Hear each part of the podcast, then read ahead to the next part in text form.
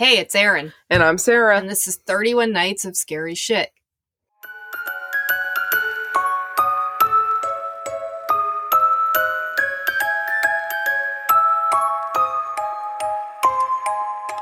Oh, heller. Oh, heller.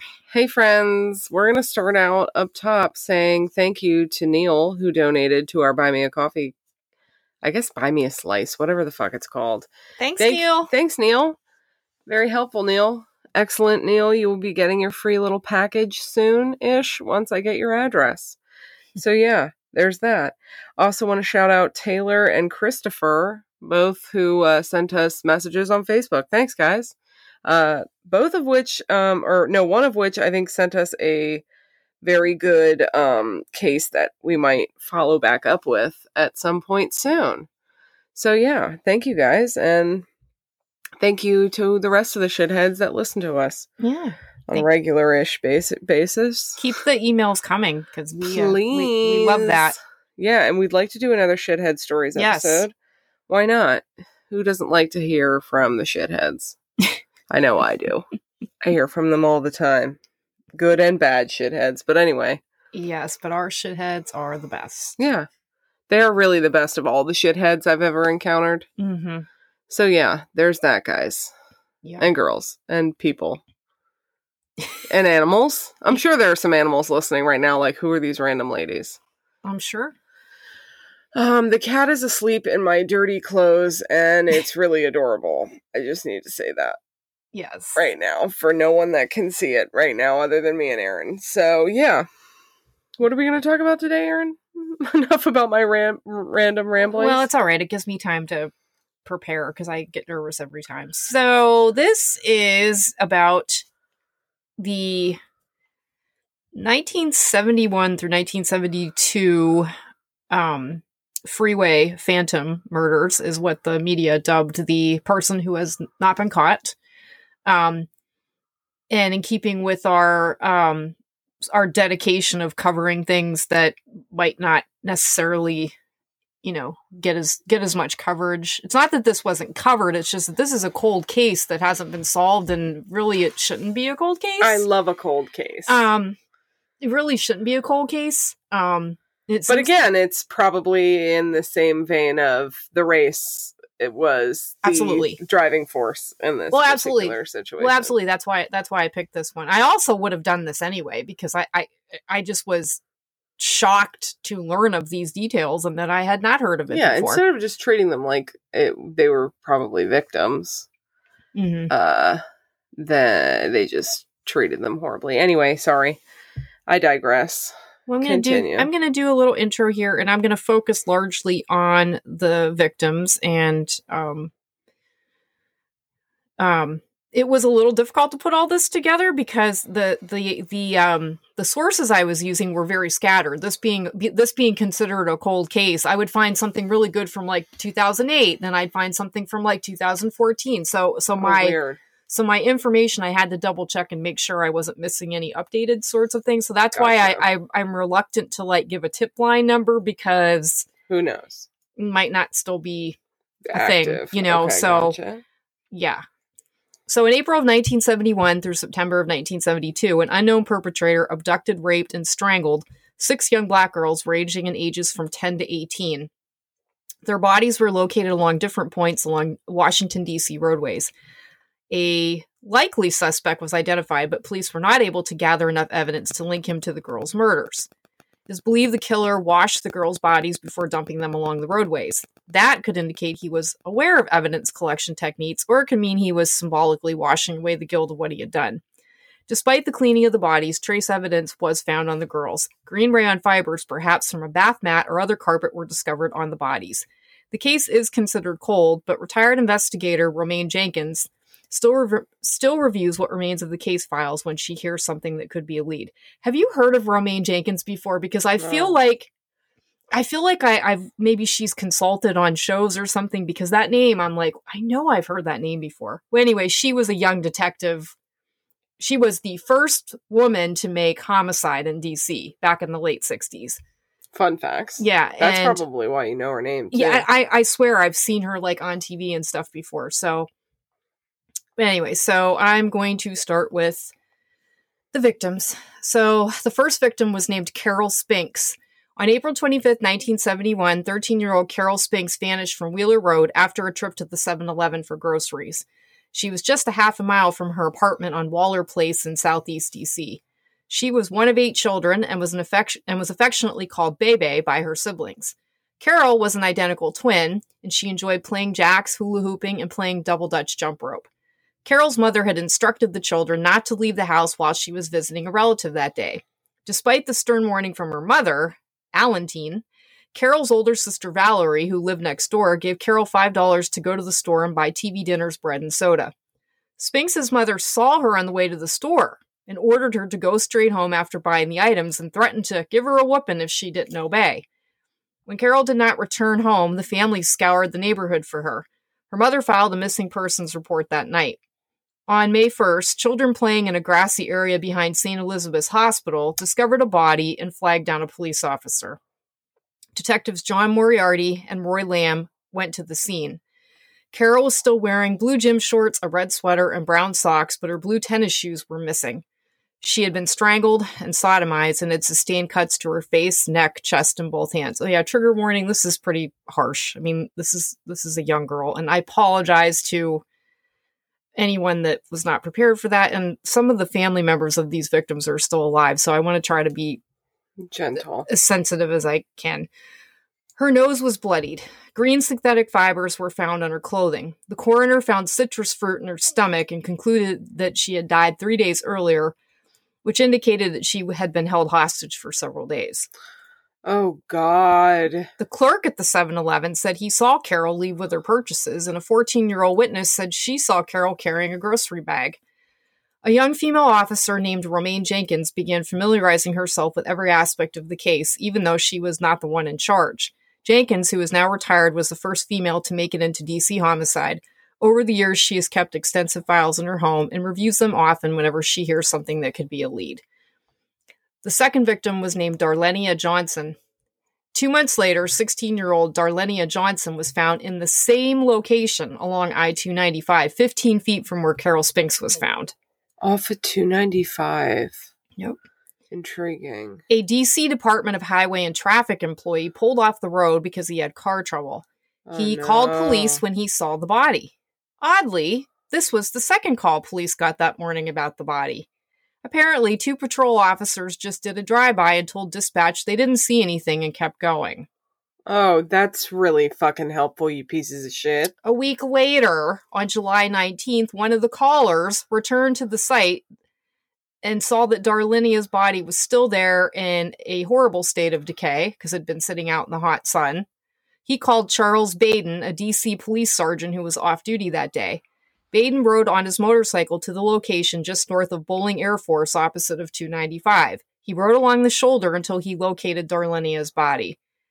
Darlenia had been reported missing on July 9th. She was going to work at the Oxen Run Recreation Center. She'd planned to stay the night at a sleepover that the center was having for the kids, but she never showed up. Darlenia's face and body was so badly decomposed that the medical examiner cut off her fingers to identify her. Being there was no DNA testing, they had to go by fingerprints.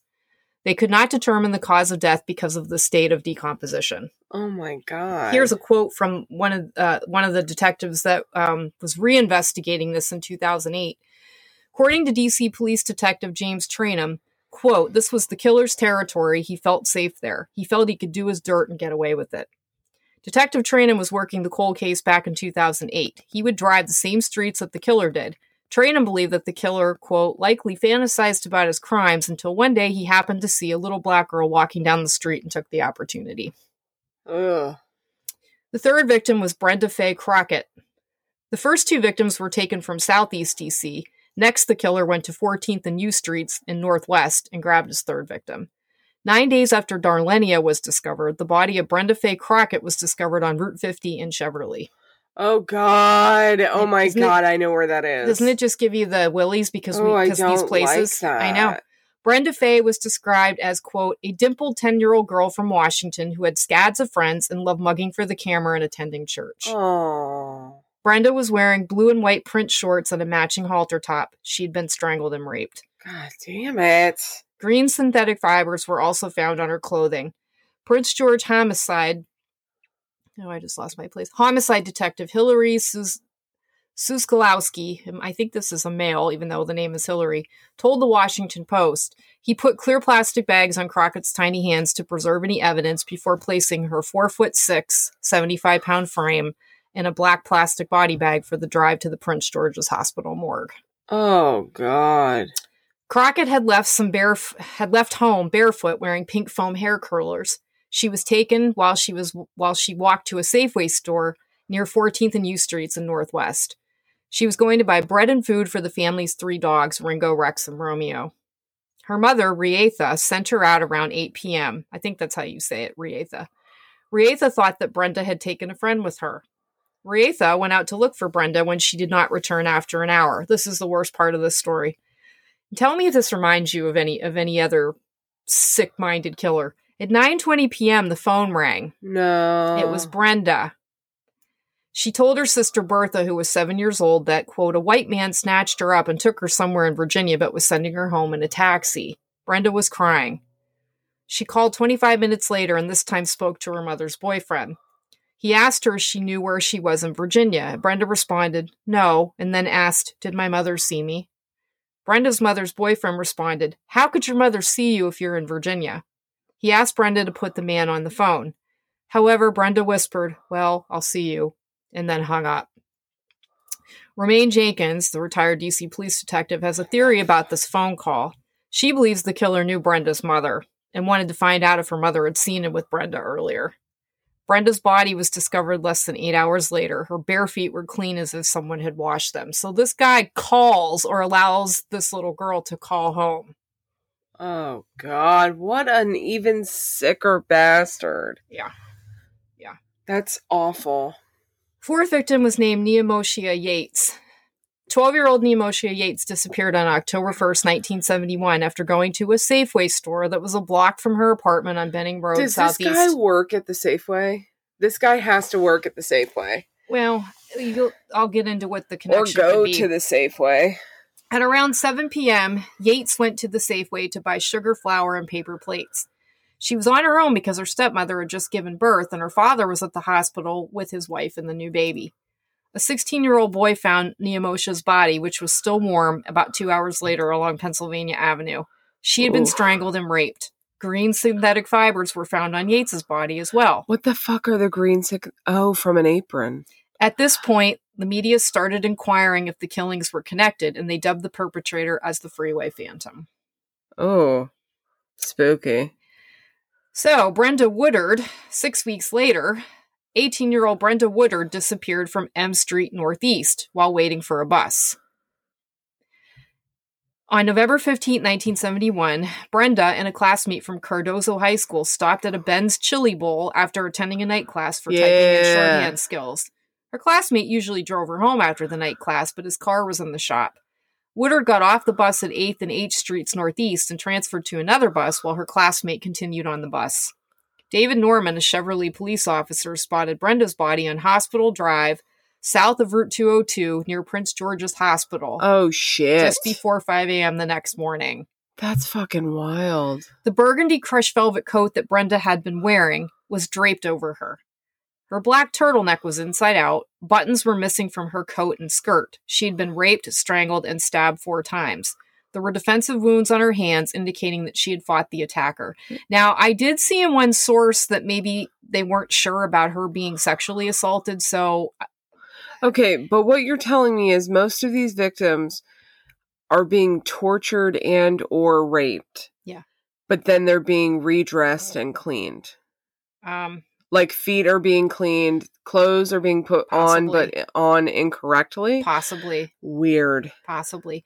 Brenda Woodard's case was different than the others in that she was stabbed.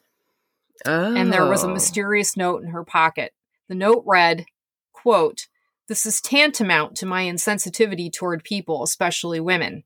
I will admit the others when you catch me, if you can." And it was signed, Freeway Phantom. Oh, don't like that. I don't like that. Investigators believe the killer dictated the note to Woodard because the FBI matched other writings by Brenda Woodard. Experts noted it was in Woodard's normal writing and seemed to be written by a steady hand. And also they found, I think, that they took that the note was from one of her notebook pads. It was. Oh, God. Romaine Jenkins believes that Brenda knew her killer. She told the Post there were no signs that she was nervous when she wrote the note. You don't think calmly like that if someone has kidnapped you and assaulted you. Jenkins also believes that someone in Woodard's community saw or heard something because people often sat outside and socialized in the street corners. Romaine Jenkins grew up in that same area and attended the same high school that Woodard did, Spingarn. Is that how you say it? Spingarn? Not a clue. And Jenkins, I've heard of that. And Jenkins had relatives that had known of Brenda Woodard. Now, Jenkins is like 10, 12 years older than her, but still. Diane Williams was the final victim. 10 months went by, and the Phantom was silent, and then he struck again. He returned now to Southeast, where he had taken the first two victims. Yeah. So it seems like he's moving around because he's afraid people are gonna start figuring it out. Suspicious, yeah. Which means maybe they were getting close. So on September 6, 1972, the body of 17-year-old Diane Williams was found by a trucker who had pulled off the road. Diane was a junior at Ballou Senior High School. She lived in Halley Terrace in Northeast. Or do I have that wrong? I need to check because it says he returned to Southeast. I need to check my facts. Maybe that's where he picked her up.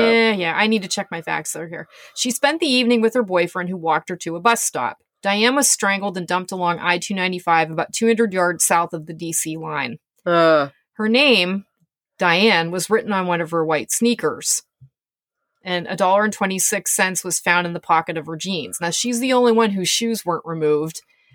And if she's the one who had written the name on her shoes, it could be that maybe it was too high risk to take the shoe. I don't know. Oh, maybe. She's the only one whose shoes were still on the feet. I don't know. Then how do they know it?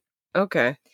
Diane's sister, Patricia, went on to be a D.C. investigator. She's now retired. And she had specialized in missing persons and child abuse cases. She was also a case manager for the National Center for Missing and Exploited Children. So you could see why she entered into that line of work. Romaine Jenkins became a supervisor in the patrol division after the Phantom murder stopped. She never stopped thinking about the case. In 1974, the FBI created a special task force to investigate the murders. At one point, there were 100 detectives and federal agents from D.C. and Prince George's County and the Maryland State Police. According to Jenkins, they ran down every lead. Hundreds of suspects were developed, including a 4-star general, a St. Elizabeth's psychiatrist, and a wealthy PG County developer who owned property in Southeast. What? Two men who may have been connected to Darlenia Johnson were questioned and cleared. One owned a teen club, and the other man was allegedly seen in a car with Darlenia after she was reported missing. So one of the main suspects, I'm going to get into now. St. Elizabeth's Mental Hospital is known as the geographic epicenter of these crimes. Yeah. Robert Askins, a computer technician and former St. Elizabeth's patient, was considered a strong suspect. Askins served time for the 1938 poisoning death of a D.C. prostitute. He was released in 1958 when his sentence was overturned on a technicality. A D.C. detective named Lloyd Davis interviewed Askins about his involvement in unrelated rapes. In March 1977, Davis was able to obtain a search warrant for Askins' row house. The police discovered the appellate court's opinion from Askins' conviction, which used the word tantamount, the same word used in the note found in Brenda Woodard's pocket. Davis told the Washington Post in 2006 that Askins was known to use the word tantamount in conversation in relation to his work. In addition, police found soiled women's scarves, photos of girls and young women, a knife used in another crime, and an essay from a girl. Another warrant was issued that allowed police to search Askins' vehicle. 2 buttons and a gold earring were found under his back seat. Police did not have sufficient evidence to link Askins to any of the murders of the 6 girls. The green fiber evidence from the girls did not match anything found in Askins' home or car, and hairs found on them came back negative. Askins was convicted of kidnapping and raping 2 women in D.C. several years after the Phantom killings, and he received a life sentence. He died in prison at the age of 91 in 2010. A group of serial rapists was also looked at. They were called the Green Vega Gang. What they were a group of serial rapists who terrorized D.C. in the early 70s. These rapes were committed against women who were waiting at bus stops. The name Green Vega is a reference to the car that the offenders drove. Morris J. Warren was originally convicted in 1973 of kidnapping while armed, assault with intent to commit sodomy, and 2 counts each of kidnapping and rape. Morris claimed the sex was consensual. Of course. His convictions were overturned, but he was convicted again in 1983. An inmate claimed he had information about a gang member's involvement in the murders. A local politician revealed details of the prison interviews on the radio, and witnesses then withdrew their cooperation. How could it ever be known if these criminals were just trying to get a lighter sentence or if they really had information? There also were two ex-cops named Tommy Simmons and Edward Sullivan who were looked at. These men resigned from the force during their probationary period. There was an incident in which their guns went missing. They were convicted of raping and murdering 14-year-old Angela Denise Barnes. Initially, it was thought she was one of the phantom victims, given the girl's age and race. Also, here's an odd coincidence. The name. Four of the victims also had the middle name Denise. What? Isn't that wild? Yes. When you look at the victims, four. That's weird. And she had the middle. It's just weird.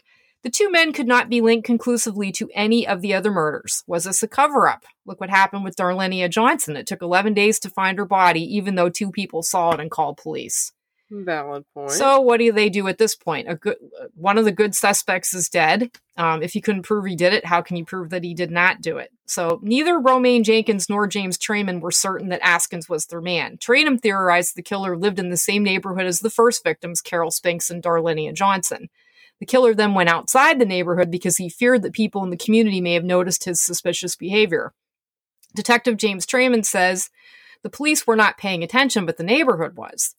Romaine Jenkins believes the killer may have been in the military or transient. She posits whether or not the man was a Vietnam vet with PTSD or was angry with police.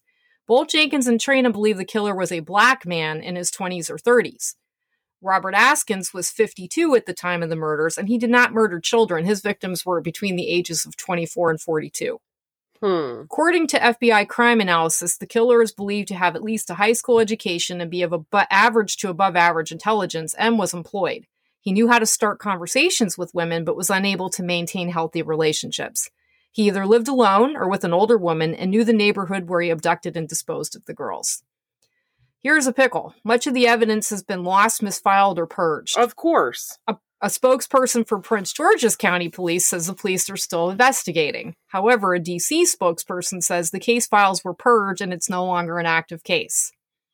Wow. Despite these hurdles, the authors of the 2019 book Tantamount, which is also a podcast now, which chronicles the investigation into the murders, believes that the case is solvable. The book was written by a father and daughter team named Victoria Hester and Blaine Pardo, who spent 2 years researching the case.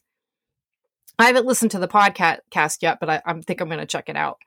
In an interview with WUSA 9 TV, Hester and Pardo say that the killer kept trophies from the girls, textbooks, curlers, and shoelaces. The key could be a family member coming across these items and wondering why someone would be keeping these things. And I would like to put out information of who to contact, but the thing is, the most recent source I have of this was 2019, so I haven't found anything current, that I would be confident to say, call this line or such. But yeah. The fact that it became a podcast, and that they wrote that book, I think is hopeful. Yeah. Somebody has to know something. I mean, people aren't that old. There are a lot of people still alive that are connected with this, It wasn't that long ago. No, the siblings are still alive, so. That's just wild. Isn't it? And it's the saddest story. When I learned about the little girl being allowed to call home, I wanted to throw up because she probably thought, oh, I'm calling home. He's going to let me go. And I think that was just bullshit. White man took me to Virginia. I think he was nearby. I don't think he ever I think he probably did take her to Virginia. Because, if he's letting her call, he's pretty cocky. Yeah. You're pretty cocky. And then he brought her back. And then dumped her. I mean, it would make sense as to why they don't die immediately. Not always. Yeah. And then as it's getting worse and worse. But my thing is, what happens to these guys when they all of a sudden stop? Why are they all of a sudden stopping? I know. Did they move? Did they die? Did they go to prison? Did they go to prison? What's going on? But I feel like, for some reason, those two ex-cops are better suspects than Askins. Yeah. He had a problem with women, but he had a problem with adult women relationships. Yeah. I don't think he switched up his MO to kids. That doesn't Kids is a big difference. Yes. Kids is a big difference. He had a problem with women, adult women. It's just like the case I'm thinking about doing next week that I don't want to bring up just in case I do end up doing it next week, where it's like, Yeah, he probably killed the adults, but he didn't kill the kids. Oh, yeah. You know what I mean? What I don't like about those two cops is the similarity in the ages and the fact that two officers ignored that there was a dead body called in twice. I don't like that. Yeah, and you just drive by? You just, oh yeah, I don't see anything. That's exactly like, what they did. Fuck? Yes. I feel like even back then, someone would have been like, well, did you stop? Like, I feel like even back then, and we always talk about, like, the stupid shit cops do back in the 70s and shit like that. Yeah. But I feel like somebody would have been like, did you stop the car? Here's an explanation of what was also impacting this, that there were so many protests going on in D.C. at that time that the manpower was needed to control the crowds, too. So it was like, this is a shit show. We need all our manpower there. So... Yeah. Perfect scenario for a serial killer to go uncaught. The attention was divided. Yeah. So, and he's known as the first DC serial killer. Oh, wow. So, you know, they also were unprepared for this type of thing. So like they're 3-4 crimes in and then they go, oh shit. This is the same person. Maybe, you know what I'm saying? Like, so that's wild. Yeah. Well, that was a wild case, Aaron. That one is really sad. That's just really freaking sad. It's so sad. And, like, obviously we need to go read Tantamount. Maybe that's going to be our first book club book. Oh, yeah. Our Scary Shit book club. Yeah. Shit Your Pants is what the name of that book club is going to be. Yeah. And that's a joke. For everyone that thought that was lame, it was. Gotta listen to that podcast. I just said watch. I'm definitely going to listen to it. And maybe I'll clarify anything I didn't get right. You know what I mean? Because I was a little shaky on some of the sources, like I said, I had them from all different times. Well, when it's a cold case that some people are saying the files have been purged, I would imagine some of the information is not 100%. Yeah. Yeah, and you can't help that. That's on the fucking assholes. I mean, maybe it's being investigated by PG County still, but DC is the one that's purged their files, maybe? No, that's what I think it is. Yeah. Because 2 or 3 of the bodies were actually technically found in PG County. So, yeah. Interesting. Mm-hmm. Well, fascinating. Well, next week, friends, we're going to wrap up our month of covering cases that don't get a lot of coverage because, unfortunately, the race of the victims doesn't get them a lot of coverage. I wouldn't say that one didn't get coverage. It just didn't get the resolution it should have. Well, yeah, that's what I mean. Yeah. And it's because it was probably cops. So fun times with that. There were a lot of factors that pretty much stopped the end result from happening. Well, yeah, next week's case got a lot of coverage too. It just, again, they got a resolution that just it's cop out resolution. Yeah. In this fact that they didn't. Anyway, whatever. So we want you to send us emails at 31nightsofscaryshit@gmail.com. We want you to follow us at 31 Nights of Scary Shit on Facebook, at 31 Nights of Scary Shit on Instagram, at Scary Shit Pod on the Twitter. Also, I have a blog that I'm only 3 posts in, but I'm dedicated now to doing my posts before the episode. So I also have a blog now at 31nightsofscaryshit.com. You can type it right into the browser. I'm talking to you guys like you don't know how to do that, but... 31 Nights of Scary Shit. Yeah, 31.com. Yes. We'll link it in the show notes as well. Yes. We're very excited about this blog, friends. So help blow us up.